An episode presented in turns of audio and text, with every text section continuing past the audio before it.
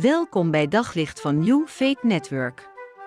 Luister elke dag naar een korte overdenking met inspiratie, bemoediging en wijsheid uit de Bijbel en laat Gods woord jouw hart en gedachten verlichten. Jozef was een hele bijzondere man die niet alleen durfde te dromen, maar iets anders wat hem bijzonder maakte was dat hij ook in staat was om dromen uit te leggen. En daar heb ik over nagedacht het belang van dromen uitleggen voor andere mensen, om diep te kunnen spreken in de levens van andere mensen. Zoveel mensen die lopen met, met verlangens rond, met dromen rond voor de, voor de toekomst, maar waar vinden ze iemand die daadwerkelijk naar hun luistert? Zo vaak als we in gesprek met elkaar zijn en iets aan iemand vertellen, dan is wat wij vertellen voor de ander alleen maar een soort haakje om, oh, ik heb ook zoiets meegemaakt. En dan komt er een soort gelijk verhaal en heel vaak is ons luisteren niet echt luisteren. Maar kijk eens naar Jozef in de gevangenis, in die plek waar, waar hij vast zat.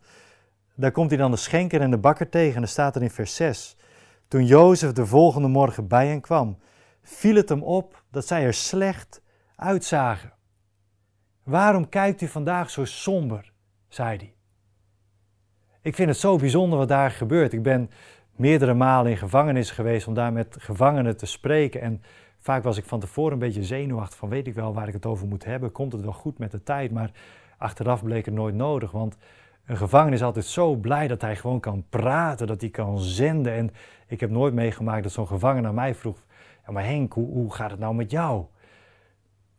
En toch is Jozef daar als gevangene in die plek en valt het hem op dat die andere mensen er somber uitzien. Hij, hij keek diep.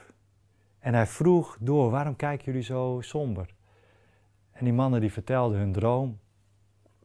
En die droom was misschien wel niet eens zo heel erg bijzonder, want er waren wel vaker feesten waar dan de ene werd, werd verhoogd en de ander werd gedood. En dat gebeurde veel vaker in de geschiedenis. Dus voor Jozef is het uitleggen van die droom misschien wel niet eens zo ingewikkeld is misschien wel het grootste wonder dat hij op die plek in de sleur van zijn leven in staat is om diep te kunnen kijken, diep te kunnen luisteren.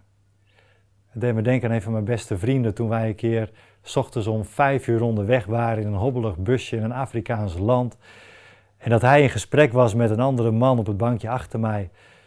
En die vriend van mij die kan ook zo geweldig goed kijken en vragen stellen. En die andere man die begon om half zes ochtends al te huilen. En toen stelde mijn vriend de legendarische vraag: wat voor tranen zijn dit? En toen kwam dat hele verhaal naar buiten. En als ik kijk naar deze vriend, dan denk ja, dat is een man die diep kan luisteren, die door weet te vragen. En onze omgeving snakt naar mannen en vrouwen, naar jonge mensen, oudere mensen die in staat zijn om te zien hoe het daadwerkelijk met de ander gaat. De juiste vragen te stellen, te luisteren waarheid te spreken. Op zoek naar nog meer geloof, hoop en liefde. Op New Faith Network vind je honderden christelijke films, series en programma's. Nog geen lid? Probeer het 14 dagen gratis op newfaithnetwork.nl.